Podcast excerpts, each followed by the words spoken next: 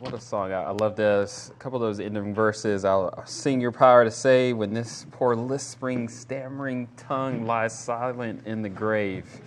Uh, as, as we talk about this, this saving God, uh, flip over to, to Genesis chapter 9. Kind of ties right into to where we've been in the study of Genesis already, is, is looking at uh, not only the flood account and, and coming through that and, and, God's covenant that He has uh, promised to, to His people, um, but also the fact that our God does desire to redeem and to rescue and to save people, right? Uh, so that's just a strong encouragement from singing that song this morning. We're going to be starting in uh, chapter 9 today, starting in verse 18, uh, all the way through the end of, chapter, uh, end of this chapter. So we'll be starting in verse 18 and ending uh, the, the chapter 9 this morning. Let me read the text and then I'll pray and then we'll get, get into, into the study this morning. It says, Now the sons of Noah who came out of the ark were Shem, Ham, and Japheth. And Ham was the father of Canaan. These three were the sons of Noah, and from these the whole earth was populated says, Then Noah began farming and planted a vineyard. And he drank of the wine and, and became drunk and uncovered himself inside his tent. Ham, the, the father of Canaan, saw the nakedness of his father and told his two brothers outside. But Shem and Japheth took a garment and laid it upon both their shoulders and walked backward and covered the nakedness of their father and their faces were turned away so that they did not see their father's nakedness. When Noah awoke from his wine, he knew what his youngest son had done to him. So he said, and I don't know with what force he said this, but I'm pretty sure maybe it was strong. Maybe he had a soft voice and said, Cursed is Canaan. But I would imagine he probably said, Cursed be Canaan. Cursed be Canaan, a servant of servants he shall be to his brothers. He also said, Blessed be the Lord, the God of Shem, and let Canaan be his servant. May God enlarge Japheth and let him dwell in the tents of Shem, and let, and let Canaan be his servant. And then verse 28 Noah lived 350 years after the flood. So all the days of, of Noah were 950 years, and he died. Let's pray. Lord God, as we come to you this morning, Lord, help us to, to just see the things that you would have for us to see this morning in this text. Father, as I've already spoken of, Lord, you are a God who is you're graceful and you're gracious and you're merciful, Father. You are one who who you do not want to see anyone perish. You, you're patient, wanting all to come to repentance and faith. Father, even through this text this morning, help us to see uh, your good character on display. Father, help us to be reminded of your, your judgment and your justice. Lord, help us to, to remind ourselves of, of the sin that's still ever so present and clings to us, Lord. Father, help us to be reminded of the, the ways you've told us to respond to each other as well. So, Lord, as we peer into to the text that you've given to us, Lord, we, we pray that you would, you would transform us, Lord, by the renewing of our minds. We pray all of this in Christ's name. Amen. All right, so as we get into to the text that we're in this morning, we're actually getting into a transition in the, in the narrative that we've been in in Genesis so far, right? So we've been through a creation account. We've seen sin sort of multiply on the earth. We've seen God's judgment of men as He's looked into their heart and He says, the, the inclination of the human heart is evil, and that continually, right? So we saw that. And so He decided to, to bring the first global judgment that we've ever seen, and those people at the time ever saw as well. And he did that by, by drowning uh, drowning the entire earth, with the exception of Noah and his family. Right? And so for years, Noah got a chance to, to preach a message, either verbally or through his act of obedience to God, that a day of judgment is coming. Right? And then we saw Noah and his family get into an ark. We, we heard the screams and the, and the plead that may have come from people. We listened to the silence. And then we, we saw God make this transition where he said, But God remembered Noah. Not that he ever forgot him, right? But God remembered Noah, and then the, the earth started to dry. We saw them come out of the ark, and we saw God make a, make a covenant with man that he would never destroy the earth in, in the way that he had done, right? And, and then we saw a, a sign of that covenant that we get a chance to rejoice in every time you're driving down the street with your kid in the car eventually, right? And they go, Look, Dad, there's a rainbow. You can go, That's a promise. That's a promise, right, of God's goodness towards us until, until He judges the world again. So there's a promise. So we're making a transition now from, from those, those sort of initial creation accounts and, and that judgment to now we're going to fast forward in, in history and in time. Because if you look at where we are right now, we're going to talk about this, this initial sort of the next generation. We're going to talk about Shem, Ham, and Japheth. And then we're going to get into Genesis 10. That's going to go into the genealogies. We're going to see more families. We're going to get into to Genesis, Genesis 11, which will eventually get to the Tower of Babel. You're going to see people spread across the world and across the earth because of that event, right? And then we're going to narrow it down to even one particular family. We're going to get down to Abraham himself, and we're going to see how God is going to work through his plan of redemption all the way through the end of the narrative, through the end of history. Right? And so right now we're we're in a huge transition to go, we're not looking at Noah, we're not looking at his family or him per se anymore as a person and as a man of God, but now we're starting to transition to the next generation. Okay? Now we're starting to look at, at Noah's sons or his progeny. And we pick up on that in, in that first word in verse 18 where it says now, right? So that's a transition. We're moving in, in another direction. Uh, even as we get a little bit further through the text, we're going to see some thens that are going to help us to transition through some, some events that are happening right now. If I were to give you an outline of what we're going to look at today through these verses, through verse 18 through verse 29, we're going to see an introduction, right? Introduction of, of some nations. We're going to see an intoxication that's going to take place. We're going to see some indignation occur in somebody's heart. We're going to see innocence being demonstrated. We're going to see an invocation. And then we're going to see an interview.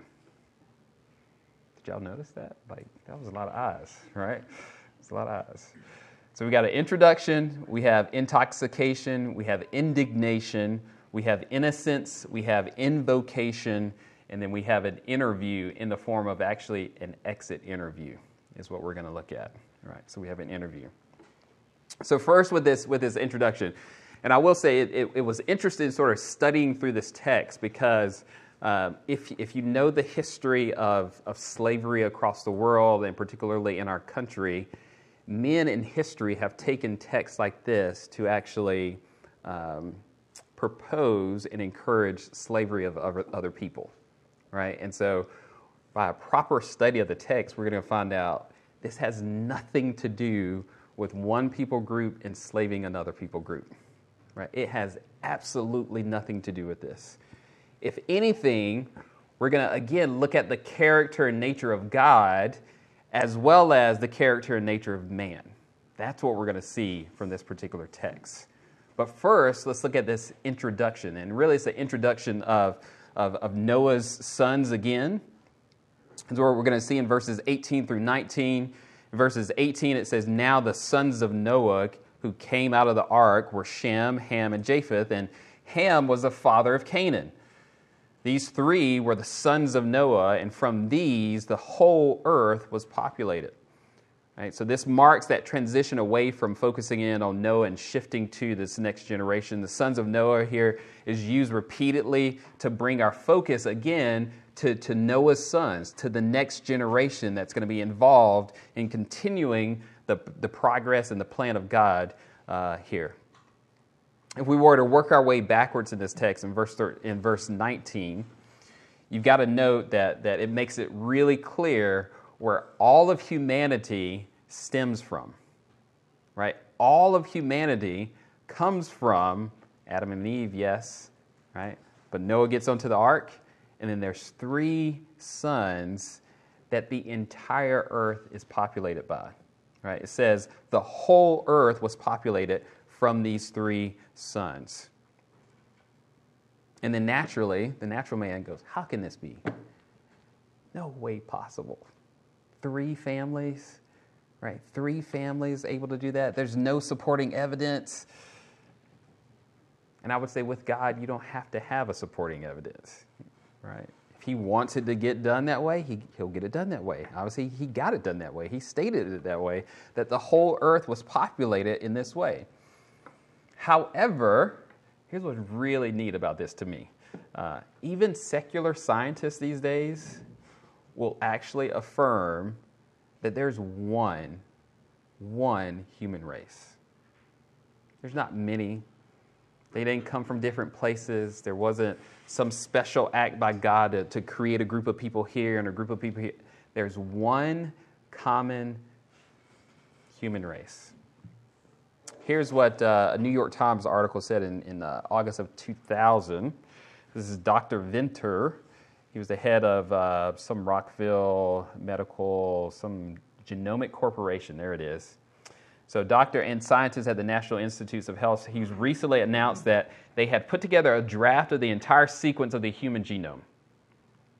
And the researchers had unanimously declared there is only one race, the human race. Right. Now, again, do we know how God worked all this out through three particular, through Shem, Ham, and Japheth? No. But at the end of the day, that's the record. That is the record. From this one particular family, the entire earth is being populated. So, therefore, this section of Scripture does not grant or permission uh, for uh, what people tried to use this for in the past is we're going to look at this Ham is going to have particular focus here, and then the people of Canaan. In the past, people would take that that sort of section of scripture to say, "Oh, they were evil and bad, therefore you can enslave and you can do horrible things to these people." At the end of the day, we are all brothers and sisters, coming from one particular family, one particular line, one particular group of people. So the whole world is populated from these sons. Uh, and this is also evidenced by in Genesis 11. Once we get to that narrative, you'll see they all had a common language. Right? That was part of the problem. You all can communicate, you know what you're saying, and so God has to confuse their languages, and not only confuse their languages, but then He scatters them across the earth because they had congregated in one place. Right? So that common language would even say they came from one particular source, and that source is, is Noah and his, his three sons. So so, this introduction of Noah's sons uh, is also not in chronological order. So, typically, when we look at genealogies in the Bible, it's in chronological order, right? Oldest to youngest. Okay. Here, you get the names, uh, and this gets repeated over and over again the way they are actually described.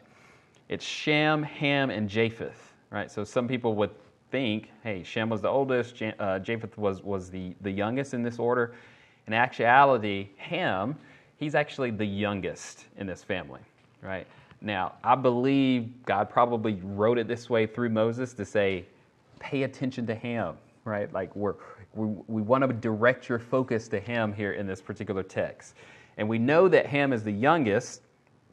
Here is, uh, if you were to go, if you were to fast forward in the narrative that we're going to be in today, Genesis 9:24, uh, it actually states when, when Noah woke up from his drunkenness from, from the wine, he knew what his youngest son had done. Right? He knew what Ham had done. Right? So we know that Ham is actually the, the youngest when it comes to chronological order here. So note the, the only son of Noah who actually has a successor named here as well. And we know that the, the other sons had children for themselves because we can see the record of their genealogy in, in Genesis 10. But the only one that's pointed out as having a successor here is, again, it's Ham. Right? So it's Ham that we, we have special attention and special focus on in this text.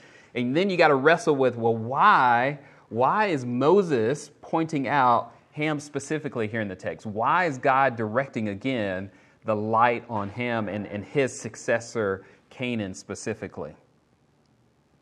So, I want you to remember I don't know, when did we start this Genesis series? It's, it's been a while. I don't know. But at some point, we did history and background, author, occasion. We, we went through all of the sort of the setup to help us understand the book of, of Genesis. Part of that setup would have been the author himself was, was Moses, right?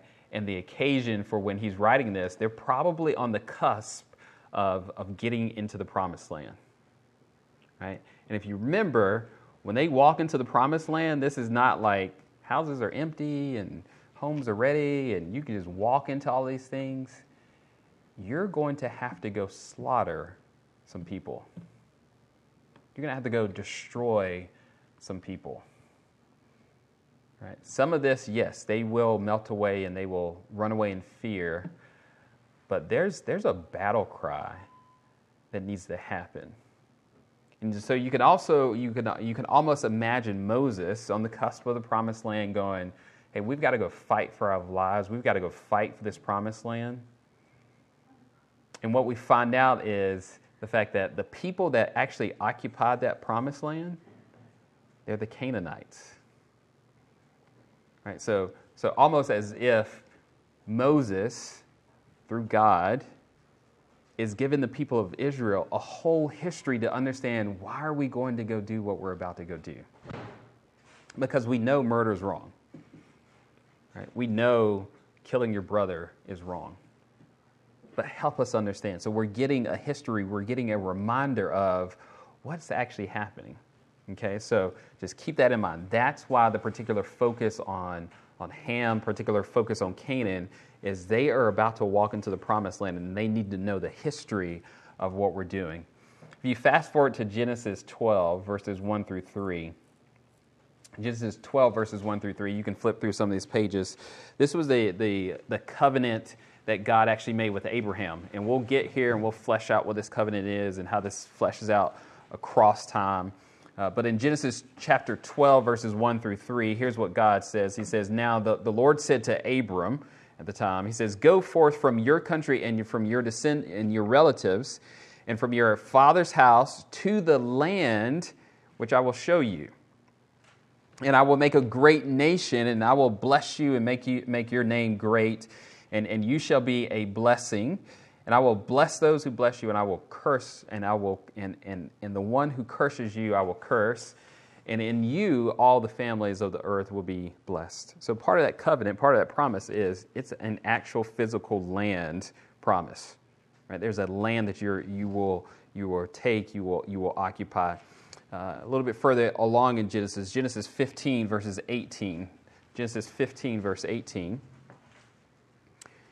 can look at the specific people groups that they're going to have to deal with when they're walking into this promised land.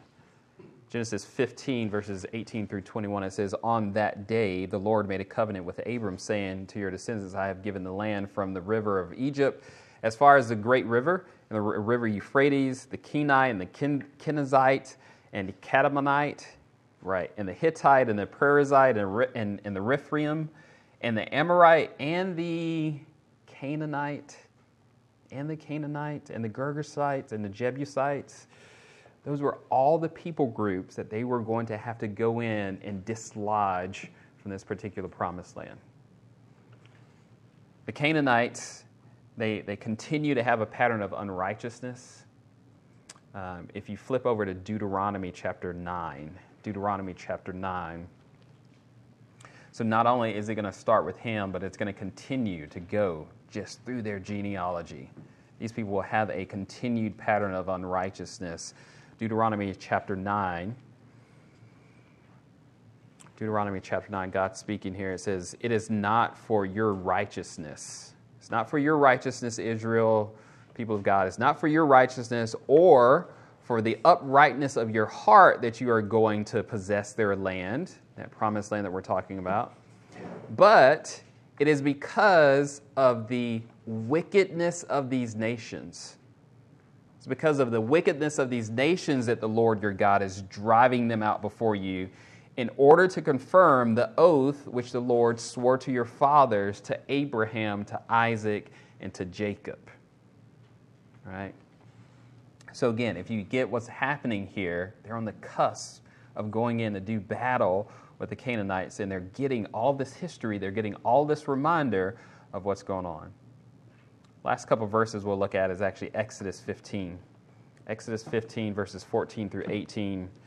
Um, this was so interesting. So, last night, my family and I were, we were reading through this account, and uh, we just happened to get to this part of Moses' song uh, when they cross over through the Red Sea.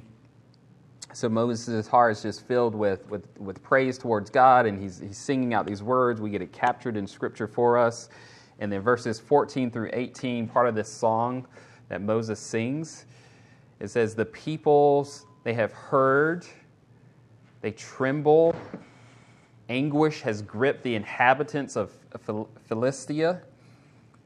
It says, then the, then the chiefs of Edom were dismayed. The leaders of Moab, trembling, grips them, grips them. All the inhabitants of, again, here's that name, Canaan, have melted away. Terror and dread fall upon, uh, upon them. By the greatness of your arm, they are motionless as stone until your people pass over, O Lord, until the people pass over whom you have purchased. And then he goes on to say, You will bring them and plant them in the mountain of your inheritance. But you can see again the, the reason, the, the, the sort of why is Ham being singled out, why is Canaan being singled out. You got to understand the history. Right? There's some history involved in here. Um, so, in summary, the attention of this entire narrative is switching away from, from Noah, switching to the next generation, right? So that's where the introduction comes in, this next generation we see God's repopulation of the entire earth stems from those, those three families, right? So his, the entire earth is being filled with people through those three, three families. And we get this introduction to uh, one particular lineage, particularly the, the, Canaanites, is what's happening here in the text. We get an introduction to, to that one particular lineage and uh, to the Canaanites themselves. Now, for me, uh, I, I, was trying not to go off a, on a rabbit trail in this thing, but I just found it so interesting that we just came from a judgment narrative, being the ark itself, right? The flood, a global flood, to again, uh, Moses sitting here writing this so that the people of Israel can go to the promised land to again bring judgment on people. And I just go, like, y'all, will, you, will we please understand that judgment is near? Like at all times in life. It may not be the final judgment when Christ comes back to rule and reign, but uh, we had a dear brother in our church pass away. Right now, fortunately, he was he was he was in the Lord, had a strong faith all the way to the end. It was beautiful to to see all of that happen. But he's standing before his Maker right now. So, so just take heed, take heed to that, right? Judgment happens all the time. God is a just judge. He will not allow wickedness and unrighteousness to go unjudged. So there's a proper response to all of those things. This morning, I'm just calling us to be reminded of those things. So that's the introduction. That's the introduction. Now let's look at this, uh, this uh, account of this intoxication that occurs in verses 20 and 21. The intoxication here. It says, Then Noah began farming, and he planted a vineyard. He drank of the wine, and he became drunk. And he uncovered himself inside his tent. So he drank of the wine, and he became drunk, and he uncovered himself inside his tent. Again, then, that, that word then gives us a transition. We're moving along in our narrative, we're moving along in history here indicates that we're making progress in, in our historical timeline. And because of the curse uh, pointed out on Canaan, this must have, have, have been some time uh, into the repopulation of the earth, right? In the sense of uh, Ham, he's having children, Shem's having children. So, this, where we are from a timeline perspective, we're moving along in time. Don't know how many years exactly, but Genesis 10 indicates that Canaan was the youngest in the birth order, right? So, he would have had children. Canaan, in and of himself, he's in that birth order, so you can see there's some time that has elapsed between them getting off the ark, uh, God originally saying, hey, the whole earth's being populated through, through this particular family, and then the point in time in which we are right now. Now, the thrust of, of the passage where we are right now is geared upon the, the drunkenness of Noah from the wine that he produced. Right? So that's, if you, if you look at it again, it, it speaks of the vineyard being planted in, in verse 20. He drank of the wine, verse 21. Again, him becoming drunk. The, the, the whole thrust and, and, and what we're looking at here is geared towards this drunkenness, drunkenness of, of Noah or the intoxication of Noah. Now, the results of, of Noah's uh, intoxication portrayed here as him, him uncovering himself. So he un- uncovered himself as uh, a natural response of, of, the human body to produce when, uh, when processing alcohol uh, to generate heat. And so, from maybe from the heat, maybe from him just not thinking properly, he, he uncovered himself and he, he laid naked uh, inside of his tent. So, so Noah loses all his ability to think and process clearly here. He is no longer under control of his own faculties. So it's, it's not necessarily the act of drinking that is the quote unquote sin. The act of, of being or getting drunk here is the issue. Okay, again, it's not the act of drinking itself that's the, the, the sin here. The, the problem with this whole narrative is the fact that Noah got drunk, that he, he lost his ability to, to think clearly and, and to process properly. Just to work through a couple of these, these thoughts, Proverbs 23, just as a starter, Proverbs 23 verse 21, it says, For the heavy drinker and, and the glutton will come to poverty, and drowsiness will clothe one with rags. The Proverbs, in and of itself, provide a, a great warning. The, the, one that we're going to look at, Proverbs 23, provides a great warning about drunkenness, about intoxication, about being inebriated.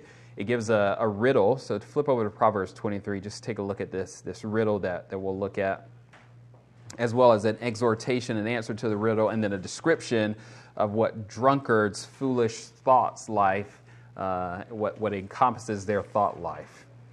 So in Proverbs 23, verses 29 through 35. It's going to give us a riddle, it's going to give us the answer to the riddle, an exhortation, and then a description of a drunkard's foolish thought life. Proverbs 23, verse 29, it says, who has woe? Who has sorrow? Who has contentions? Who has complaining? Who has wounds without cause? Who has redness of eyes? Take that riddle home to a kid, right? Just throw those clues out there. Like, who? Who? Like, they don't even know what's happening in their life, right? I, I just, I look at the one about the, who has wounds without cause. I think you guys are all at an age where you're making decisions about how to, to live your life. You, you've seen the decisions of other people. Right? Recently, we had a car slide off a road here. Right? Car ended up upside down in water. Uh, unfortunately, people drowned. There may have been alcohol involved. Right? But like the wounds that occurred there, they weren't even aware of what was happening kind of what, what's being indicated there. So drunk, you're stumbling, you're bobbling, you're getting wounds on yourself, and you don't even know how it's happening when you wake up. Right? So that's part of the, the, the riddle here. Who has, who has woe? Who has sorrow? Who has contentions? Who has complaining? Who has wounds without cause? Who has redness of eyes? I'll give you the answer. Those who linger long over wine. Those who, who go to taste mixed wine and then here's the exhortation do not look on wine when it is red, when it sparkles in the cup, when it goes down smoothly. At the last, it bites like a serpent and it stings like a viper. Your eyes will see strange things and your mind will utter perverse things. And you will be like one who lies down in the middle of the sea. Think about that. Go try that one. Right? When I was reading that, I thought the same thing. I was like, that would be an interesting challenge to give a friend, right? I want you to go lie down in the middle of the sea. Maybe that you don't even say that to a friend. Maybe you shouldn't have enemies, but that would be, you know, you should just go lie down in the middle of the sea. But anyways, but you know, you will be like the one who lie down in the middle of the sea. Not only that, or like the one who lies down on the top of a mast, right? And this mast being on a ship in the middle of rocking water, probably the most unstable part of a boat. That's what you will be like. It says, They struck me but I did not become ill. They beat me, but I did not know it. When shall I awake? Well, when, and, and here's, here's a really strong warning, right? I will seek another drink. After all of that, I will seek another drink. Again, it's not the act of drinking that's, that, that is the concern. It's not the act of drinking, it is are you in control of yourself? Noah was not in control of himself, as we're going to see. For the New Testament believer, we are called to be sober minded. Right, we're called to, to not let anything have mastery over us. We're called not to be addicted to anything. There's a couple verses just to consider when you're thinking about drunkenness or intoxication. 1 Corinthians 6:12 says all things are lawful for me. But but not all things are profitable, people. All things are lawful for me, but I will not be mastered by anything. So many times people go, I, I, can, I can drink and be okay, and then they end up addicted to alcohol. For the New Testament believer, I will not be mastered by anything. How about our thought lives? 2 Corinthians 10:5 it says we are destroying speculations and every lofty things raised up against the knowledge of God and we are doing this. We should be doing this actively. We are taking every thought captive to the obedience of Christ. We're taking every thought captive to the obedience of Christ. So our mind should be constantly engaged. 1 Peter 5. 1 Peter 5 8. Be of sober spirit, be on the alert. Your adversary, the devil, prowls around like a, like a roaring lion seeking someone to devour. Again, be of sober spirit, be on the alert. 1 Peter 4 7, the, the end of all things is near, therefore be of sound judgment and be sober spirit for the purpose of prayer. 1 Peter 1:13 Therefore prepare your minds for action keep sober in spirit fix your hope completely on the grace to be brought to you at the revelation of Jesus Christ Again it's not the act of drinking that's in view here it's the overconsumption leading to intoxication that, that Noah completely, he completely messed up. So Noah's overconsumption of wine led to his inability to, to think clearly. It left him vulnerable to, to attack. It's almost like that verse from 1 Peter chapter 5 where it says, Your adversary, the devil, prowls around like a roaring lion his own son, Ham, is sitting there waiting and go, I see you're getting drunk. And he's waiting to devour his own father. So, that's the intoxication, by the way. That's what's happening.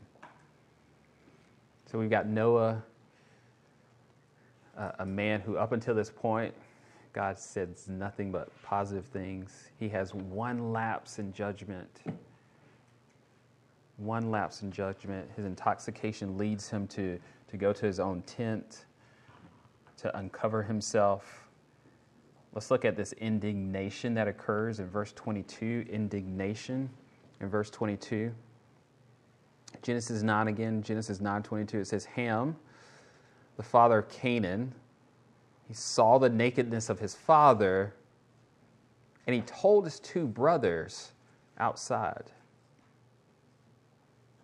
Again, you got to remember where did where did we leave Noah in his drunkenness? Was he just out in the middle of the field corralling? And, and no, he went to his own tent and covered himself in his own tent. So he was in his own tent. And then we got him for, for some unknown reason. We now find him in the tent with his father. Did he follow his father in his drunken stupor back to his tent? Text doesn't tell us. Did he, did he just happen to wander into his father's tent and, and found, find his father in, in that state? Again, we don't know. Question is, what was he doing there? And better yet, what happened next? Now, we'll tell you, if you go grab a bunch of commentaries on this section of Scripture, man, the human mind can go off into crazy things about why he was there, what he was doing. But it, at the end of the day, we are not going to go into dark and perverse things, right? At the end of the day. Because it doesn't matter. What matters is his reaction. What did he actually do when he found his father in that state, in that vulnerable condition? In, in a condition of him not thinking properly, him acting in a manner that was probably not worthy of the call into which he's been called how did he respond to him in that situation? That's, I think that's the more important part to, to look at here and to examine. So his reaction to his father's condition is that he went and told somebody else. Almost in a, a mocking sense. Right? Hey brothers, come come look. He's down, he's out. I knew it. I, I knew it in my heart of hearts, he was an evil man. I was waiting for this day. It's kind of what you get from, from the narrative, right? Is, is he had no interest in protecting or preserving or helping someone who was in a bad state or bad condition. That's not what it was about. It really reveals to us what was operating in his heart at the time. I'm reminded because because you know there's, there's verses out there that talks about foolishness is bound up in, in the heart of a child. And we all know the latter part of that verse right? Rod drives it far away from him. But it's almost like Ham just didn't get enough of that rod. Like that foolishness is still bound up in his heart. And it's just overflowing in his reaction to his own father. Psalm 37 verse 12 says this the wicked Here's what the wicked does the wicked plots against the righteous, and he gnashes at him with his teeth. The Lord laughs at him, though, for he sees his day is coming. Remember the Israelites going into the promised land and going to go wipe out and bring judgment on these people who long ago mocked mocked Noah and slandered Noah. So the Lord laughs at him, for he sees his day is coming. The wicked have drawn the sword and they have bent their bow to cast down the afflicted and the needy, to slay those who are upright in conduct. Their sword will enter their own heart, and their bows will be broken. We're only but a few years past the, the, the judgment that occurred on the ark right? In the in the time in the time scale of eternity, right? So we're only a few years past that, right? In in, in a perverse world, and and yet there was there was not eight passengers on that ark, on that on that vessel of grace that floated. There's actually a ninth passenger. So although judgment sort of got thrown upon all of humanity during the flood, sin did not get finally dealt with. And that's what we're seeing unfold in this intoxication. Yes, uh, Noah sinned. And then we've got this anger towards the father in Ham himself. That's sin. This just continues to help us understand sin has not been finally dealt with. It, it traveled with them all of those days on that ark as they bobbed up and down in the water. So the sinful nature of man still exists, and it's demonstrated in Ham's unrighteous response to, towards his father's condition. We find Ham finding some type of delight here. He's rejoicing in his heart over what's happening. He has a, a desire to see his own father's reputation destroyed. He has a desire to, to slander him by calling other people in. Hey, come look, come, come see what I see. And then the contrast and the reaction between him and his brothers again point to the fact that the issue here is, is what is going on in the human heart.